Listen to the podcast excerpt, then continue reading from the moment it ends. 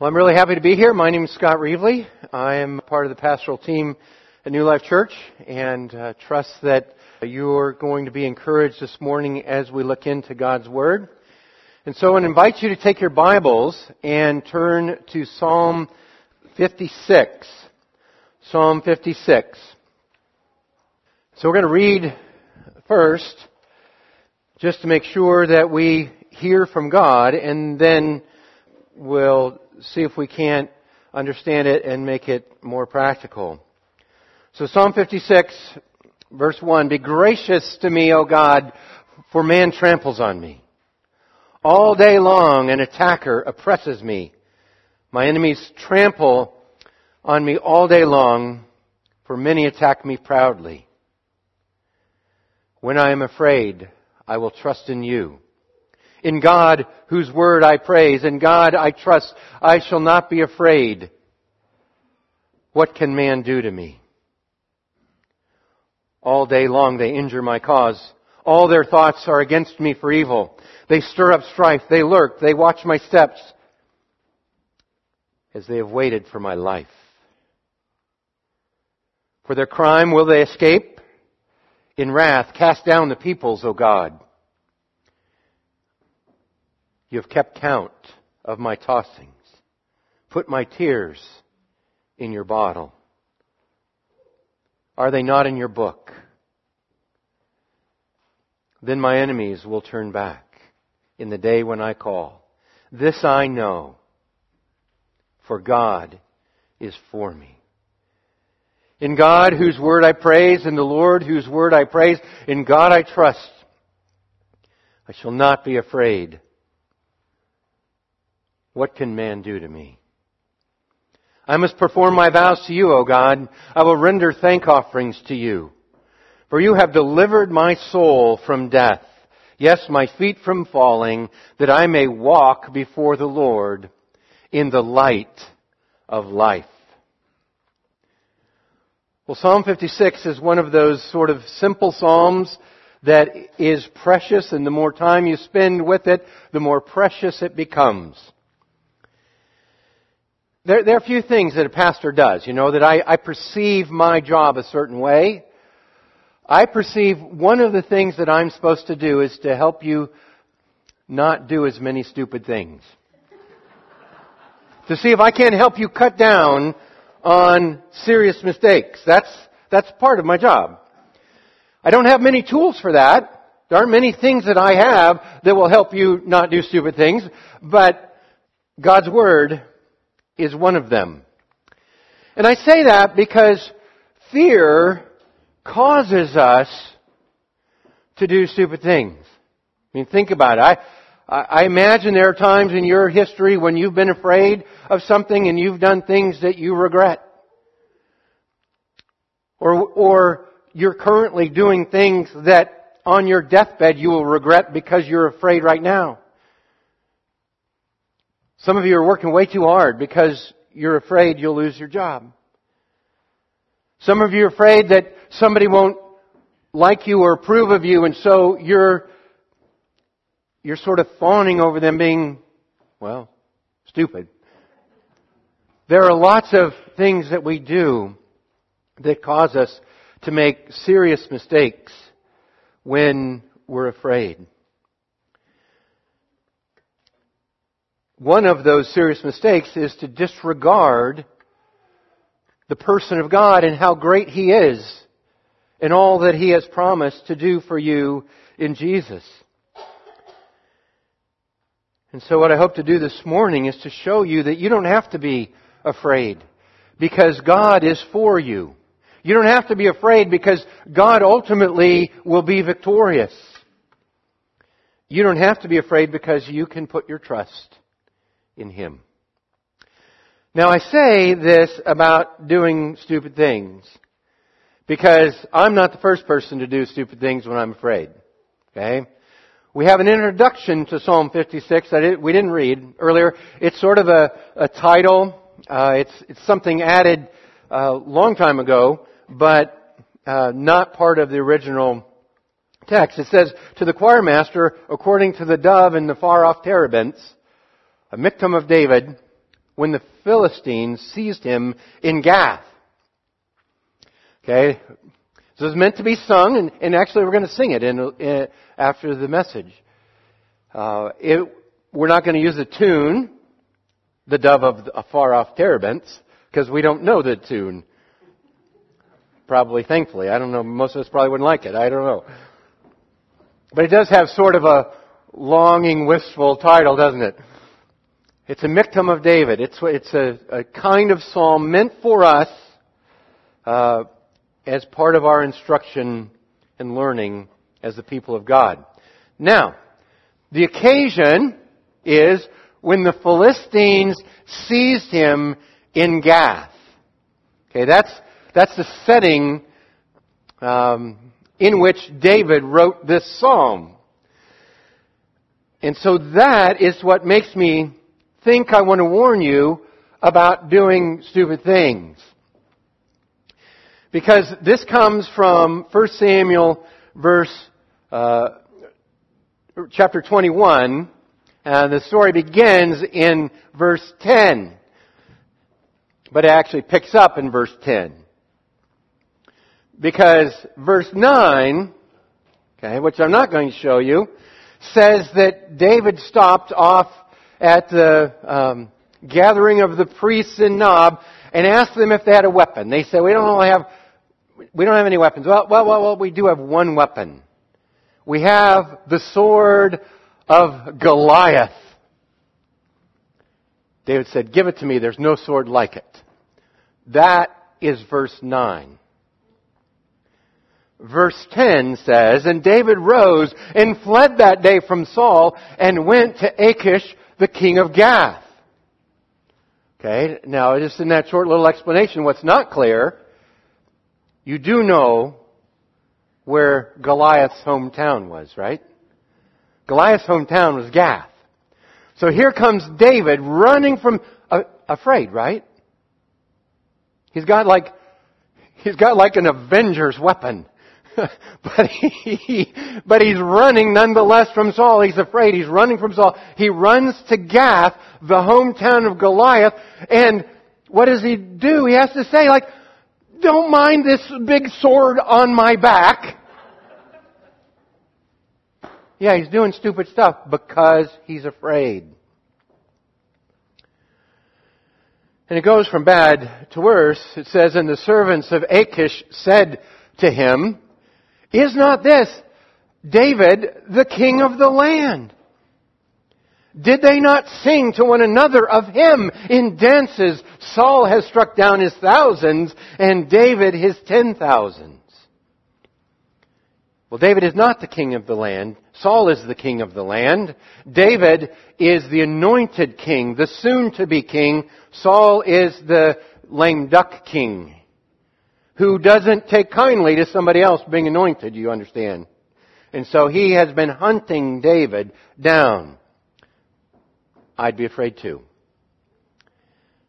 But here, the servants of the, uh, the king, the Philistines, tell him, this, you, don't you know who this is? You can't just let him stay here. You know, you can almost read between the lines, right? Don't you recognize the sword on his back? Now, doesn't say what Achish did necessarily, but those words had an effect on David. And David took those words to heart and was much afraid of Achish, the king of Gath. So here you've got David, number one, afraid of Saul, running for his life. Number two, now afraid of Achish, king of Gath. Okay? It's a stupid thing to take Goliath's sword to Gath. It's a stupid thing then. In fact, he just admits that, right? So he changed his behavior before them and pretended to be insane in their hands and made marks on the door and let spittle run down his beard. Then Achish said to his servants, Behold, you see this man is mad. Why then have you brought him to me? Okay, this, this, this next line is like one of my favorite lines in all of the Bible. Okay? Do I lack madmen that you brought this fellow to behave as a madman in my presence? So this fellow come into my house. Do I not have enough knuckleheads around here?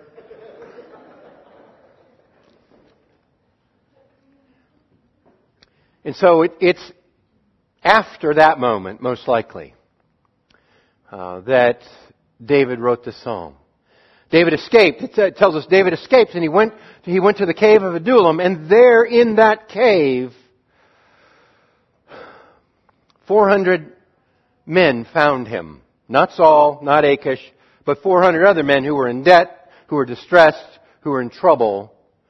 They all were afraid and they all sought out David. I think in part because David was able to trust in the Lord instead of being afraid.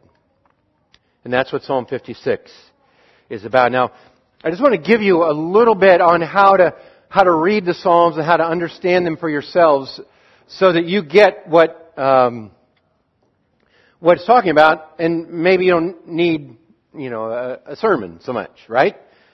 So, Robert Godfrey in his book, Learning to Love the Psalms, says that one of the principles that you should pay attention to as you read the Psalms is the center. Right? You remember middle school English, right? You were to write the topic sentence in the top of the paragraph, right? That's not the way that Hebrew poetry would necessarily work. He said you're to mine the center. So they would put stuff in front, stuff behind, and the center carries the great idea. Okay, the other thing that that I always pay attention to when I'm reading the Psalms or when I'm, especially when I'm reading the Psalms, is what does the vocabulary say? What are the words there that are repeated? The refrains, the ideas that show up once, twice, several times. When I see them several times, I realize, aha, that's what the idea of this psalm is. And so what you have here in Psalm 56 is that you have essentially two stanzas, two sections, one through seven, and then through 13. And you'll notice that they're really quite symmetrical when you break it down that way. You have, you could think of it as like one circle, and in the middle of the circle at the equator, the key idea. Then you have 8 through 13, and you have in the middle the key idea. It happens to be the same, and it happens to be repeated, so you can be absolutely certain what the big idea is. Okay? When I am afraid, I will trust in you. Okay? It doesn't, you don't have to be a rocket scientist to get that out of this psalm. Right? That's the big idea. It's the big idea on account of the structure. It's a big idea on account of the repetition. And so, we have here a really clear picture that God is offering to you freedom from fear because God is for you. And so, here you have him complaining. Okay? Be gracious to me, O God, for man tramples on me. All day long an attacker oppresses me. My enemies trample on me all day long, for many attack me proudly. I just want to say one thing here. You don't have to, you don't have to have enemies. You don't have to have attackers. You don't have to have oppressors to understand the Psalms. Okay. Doesn't take, again, much imagination to think, how would I feel if somebody was oppressing me? Pretty awful, right? How would I feel if, if I was worried about walking through the parking lot because someone was going to attack me? Okay. I have those feelings at other times. And when you have that kind of feeling, the psalm is for you. Okay, his, his account have, happens to be when he's fleeing from Saul, and I think this is who he's talking about here more than Achish, where he's running, where he's being oppressed and hunted.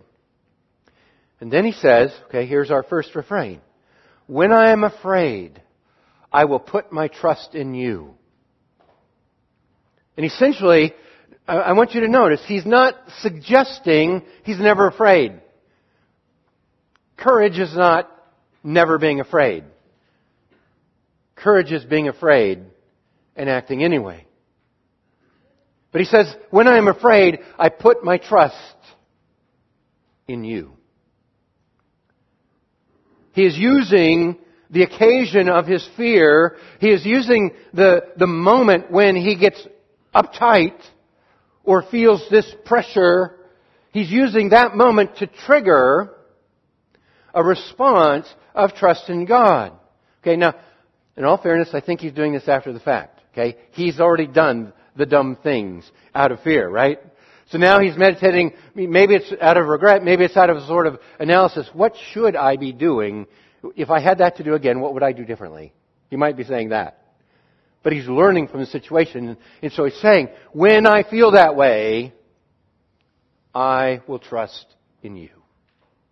Okay? That's his simple response now to fear. Instead of running, instead of doing something different, instead of trying to make a hasty decision, make it go away, I will trust in you in God whose word I praise. In God I trust, I shall not be afraid. What can flesh do to me? And so what David is doing is he is meditating now on the word that he has from God. Okay, he's not, he's not just having this abstract thought, this, this fleeting, you know, moment where, oh, God is really cool. Okay, he's not off somewhere thinking that God is somehow going to help him. He has something to go on. You, you understand that, right? He's going on something. And what is he going on? He's going on the word that he has from God. The word that he has from God is, is when Samuel came to him and anointed him the next king of Israel. He's not king yet, and so he's going to have to decide, am I going to trust God with this or am I going to take matters in my own hands? That's, that's what, how he's processing this. And he says, I will choose to trust in the word I have from God. And I'll trust instead of being afraid. Because if what God says is true, what can Saul do to me? If what God says is true, what can Achish do to me? If what God says is true, then he realizes that God is good for what he's promised and he's invincible. Okay? That's, that's the capsule of his own meditation. Then he goes back. It's like, okay, I, I, I had, I felt good for a minute. Then he goes back, all day long they injure my cause. All their thoughts are against me for evil. They stir up strife. They lurk. They watch my steps as they have waited for my life. Okay, I'm just going to suggest to you that just because you have the right thought once doesn't mean it's going to stay there forever. Once you just, just because you get perspective that you should have doesn't mean that you'll never, you know, wobble again. Doesn't mean you'll never break down. It doesn't mean you'll never go backwards. We will. And none of us are so locked in that we get it down once and we're good. Instead, we get it down once and then the fear hits us again. And then we have to get it down again. And it's like the wave after wave after wave as we respond in faith to God. That's how life works. It doesn't work like, hey, I went to church, I got it all nailed. Okay? For their crime will they escape? In wrath, cast down the peoples, O God. Okay, and here, really, this in some respect is his request. Cast down the people hunting me, O God. And beyond that, he's, he's, you know, essentially giving us his meditation. Now that, that's kind of the frame, okay? You've got the big idea in the middle, you've got the problems on each side of it, right? So then he, then he takes up this second refrain, the second stanza of his song that he's singing, and it completely changes he says, You have kept count of my tossings. put my tears in your bottle. Are they not in your book? Let's stop and think about that for a minute.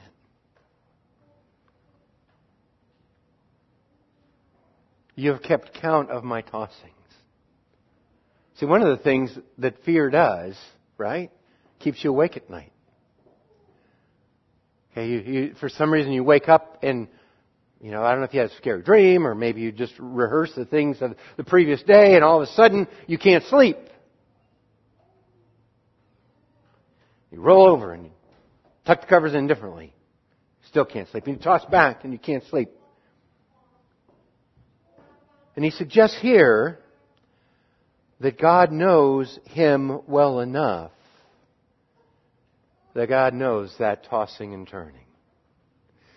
God is awake when you're trying to sleep.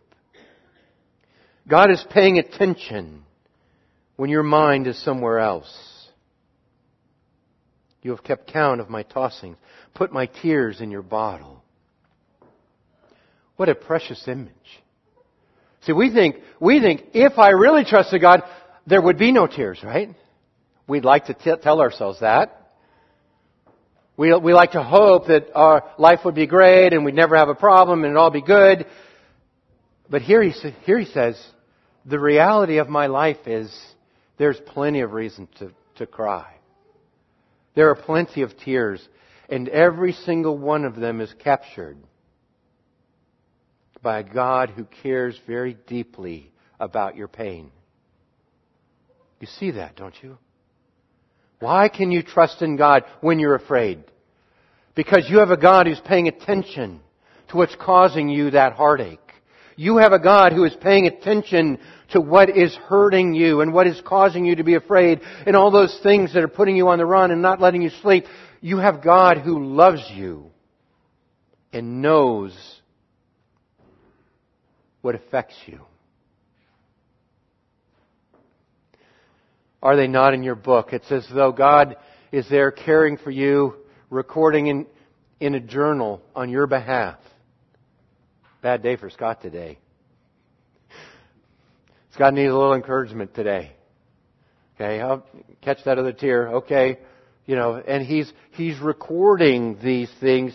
In other words, David is probably in the cave of Adullam having run from Saul, having run from Achish, having these good for nothings finding him, and he realizes, here I am in this cave. Life is not how it's supposed to be. And God loves me. And God cares about this little thing. God cares about the big things, but He cares even about the little things. He goes on, he says, Then my enemies will turn back in the day when I call. Okay, that's a statement of confidence, you see. That's a statement of somebody in the cave who has escaped Saul, who has escaped Achish, who is recognizing that as soon as he goes out of the cave, he's going to have to escape again. And he says, My enemies will turn back in the day when I call. He says, This God who knows my tears, this God who sees me when I can't sleep, He also listens to me when I call. He also is the God who created the universe, who is king above all kings, as we saw a couple Psalms ago, who is the one who is enthroned from of old. And he's waiting to listen when you cry out to him. My fear doesn't remind me of that. I don't naturally run to that and say, oh, I don't have to be afraid today because I have, I have a God who will hear me. I, I'm never, I'm never that good, right? I'm always afraid. And it's usually until later when I realize, you know what? God hears me. God answered my prayer. He protected me. He cared for me. My enemies will turn back in the day when I call. This I know. Okay? It's not this I hope. It's not this might be true. This I know. God is for me. See, that's one of our things. We don't all really believe that, I don't think. Especially when the chips are down. Especially when we have two different kings chasing us. Right? God might be for me. If things were a little better, God would be for me. If my circumstances improved, I'd believe God's for me. You know what? That's not the case. When the circumstances are awful, God is still for you. Now, that's, that's the expression of David's faith in the moment. And I want to say to you that that is good. And you can be absolutely certain that God is for you. But the interesting thing that, you know, David didn't have, an interesting thing that uh, not in the psalm, is that, yes, he tells us God is for us so you can believe it, but it's better than that. See, one of the beautiful things that we have as Christians living in the time that we live in now is that we have God's Word. In God's Word I praise, right? So what does God's Word say? God's Word tells us in the New Testament that God is for us. What then shall we say to these things? What things? The king's outside waiting to kill us, right? What things? The problems that continue to plague us. Those stupid things I did in the past. What kinds of things? All of those things. What do we say? If God is for us, who can be against us? That's what we say. And then you have to say, can I really be sure? Can I really be sure God is for me? See, ultimately, that's the question. If you're sure, fear isn't a problem. If you're not sure, fear is a big problem. So can you be sure? Here's, here's what we're told in Romans about how to be sure. He who did not spare his own son, but gave him up for us all, how will he not also with him graciously give us all things? So you have an advantage that David didn't have. You have Jesus. You have the certainty that God has proven Himself, that He has said beyond a shadow of a doubt, I am so much for you, I give you my Son. I am so much for you that I will put my son on a cross so that everything that is against you has no teeth any longer. He who did not spare his own son, but gave him up for us all, how will he not also with him graciously give us all things? If God is so much for you that he gave you his own son, are you going to doubt that He's for you when a little problem comes your way? Are you going to doubt that He's for you when somebody's angry with you? Are you going to doubt that He's for you when you uh, look at your bank account and you don't have enough to get through the month? He is for you. Period exclamation point. And you know He's for you because he has proven it in Jesus. And I do want to say, if you're here this morning and you don't know Jesus, He is the proof that God is for you. You, you can't expect that God is for you apart from Jesus.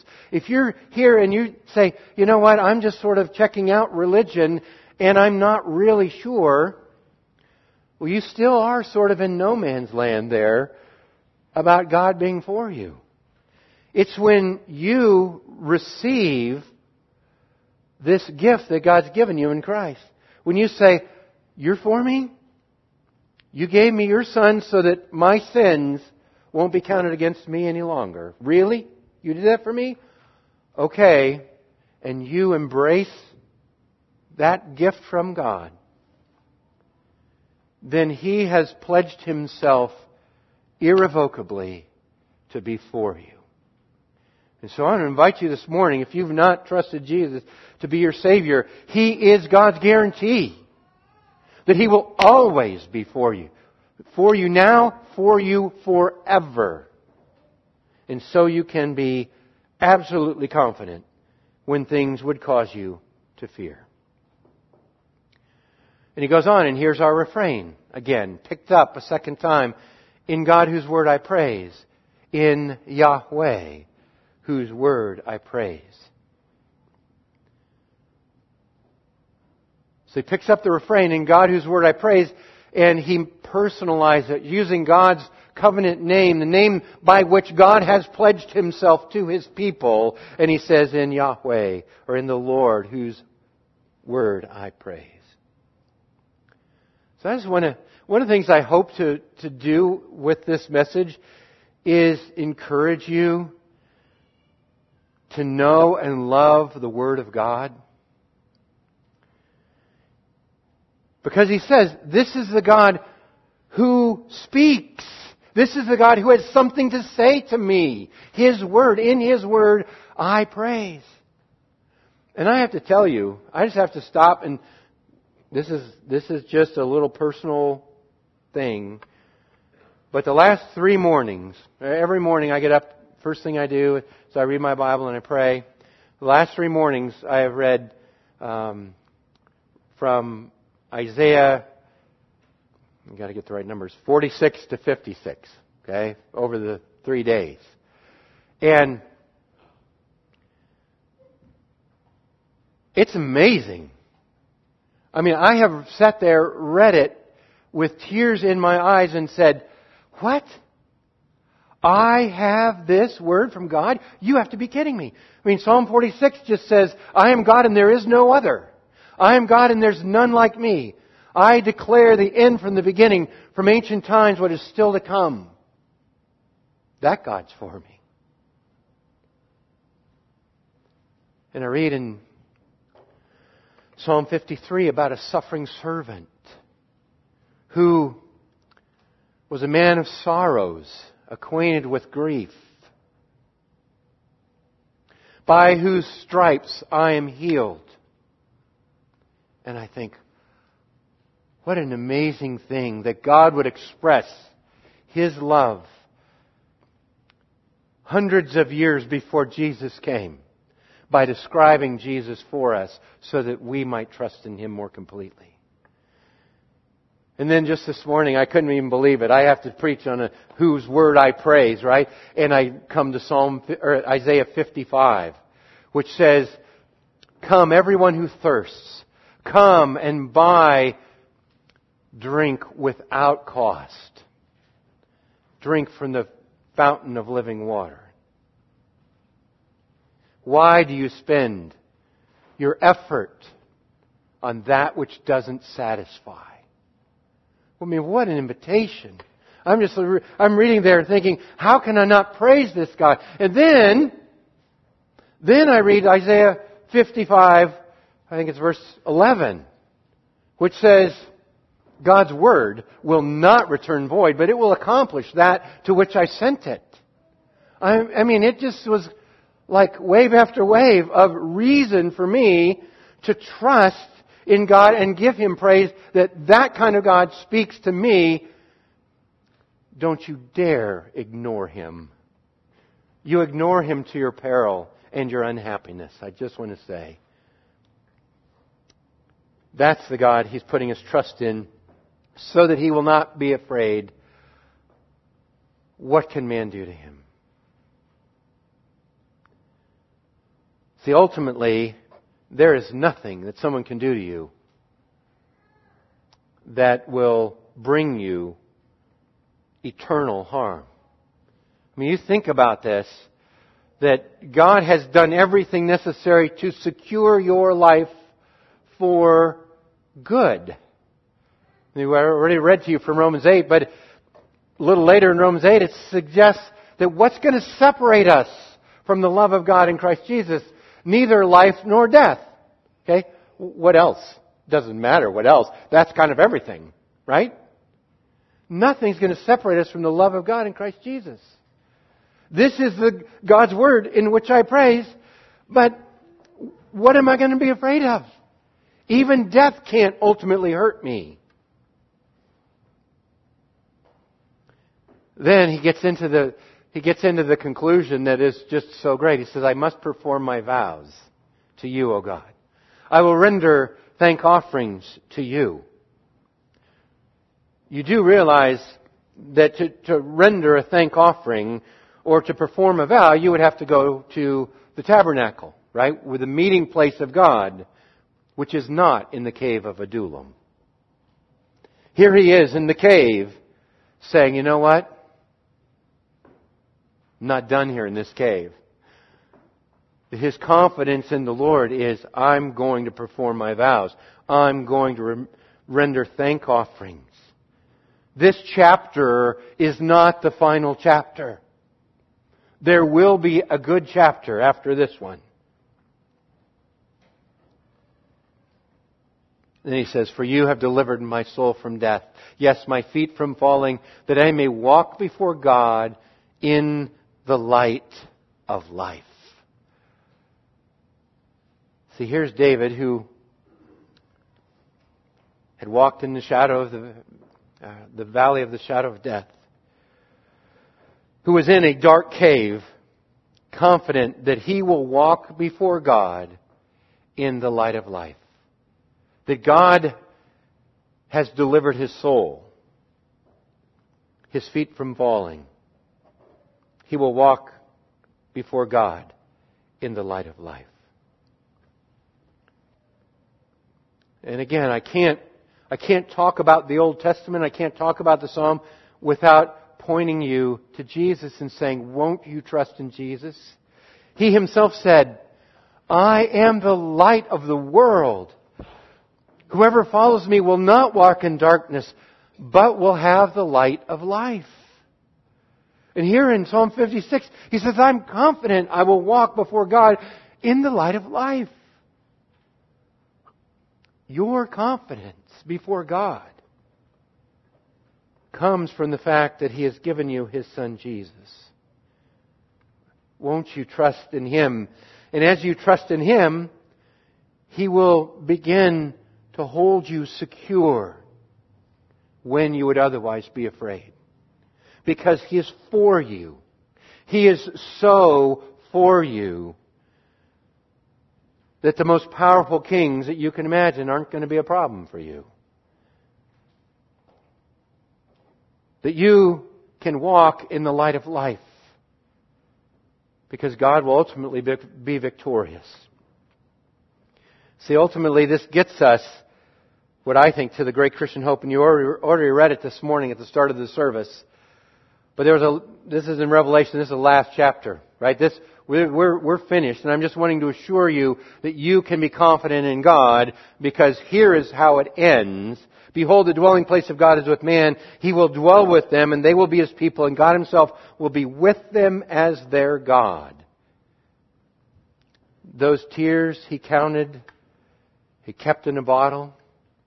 He'll wipe away every tear from their eyes and death shall be no more. There shall be no mourning or crying or pain anymore, for the former things have passed away.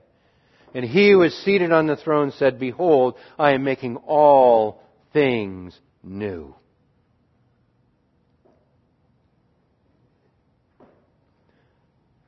You might be in the cave this morning.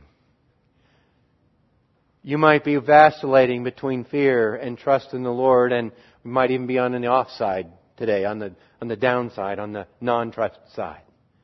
But I want to encourage you that because of what God has done for you in Christ, He has secured your soul so that you can trust in Him even when you're in the cave, even when your circumstances have not resolved, even when it looks like you're down on your luck. God is still for you. You can still trust Him. And ultimately, He will win and will make all things new. Let's pray. Our great God and Father, what a, what a precious reminder for us that you are for us. That in Christ you have pledged yourself to love us forever, even when we fail and are fearful. So that I pray for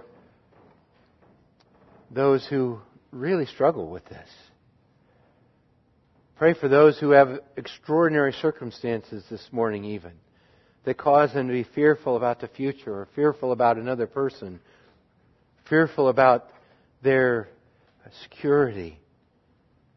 God, I ask that you would be pleased to encourage their hearts and cause them to trust in you in a way that um, in a way that makes them confident even in the worst of situations.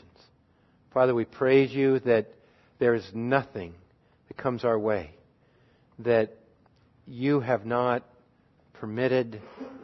Nothing comes our way that keeps us outside of your love and will separate us. So we confident cling to you this morning. Help us in the name of Jesus. Amen.